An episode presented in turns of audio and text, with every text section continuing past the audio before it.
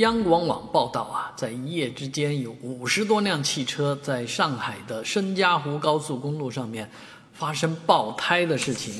很多司机啊是一脸懵逼啊，啊，以为是扎着钉子啦或者什么的，结果最后的原因查明是这个桥上的一个伸缩缝啊，这个坏了啊，导致压上去的汽车的轮胎全部爆胎。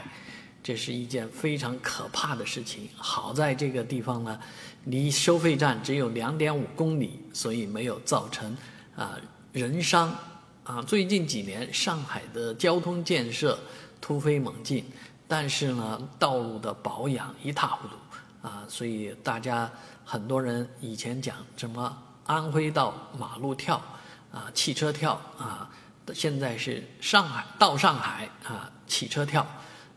知道汽车会怎么会跳起来吗？啊，就是因为到上海了啊，所以这个确实是老百姓对道路养护、对这个道路质量的极大的不满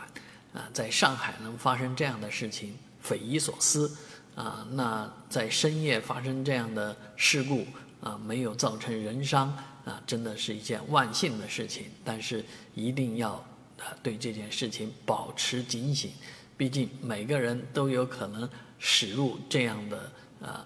自自以为是安全平静的道路，然而会发生这样的严重事故。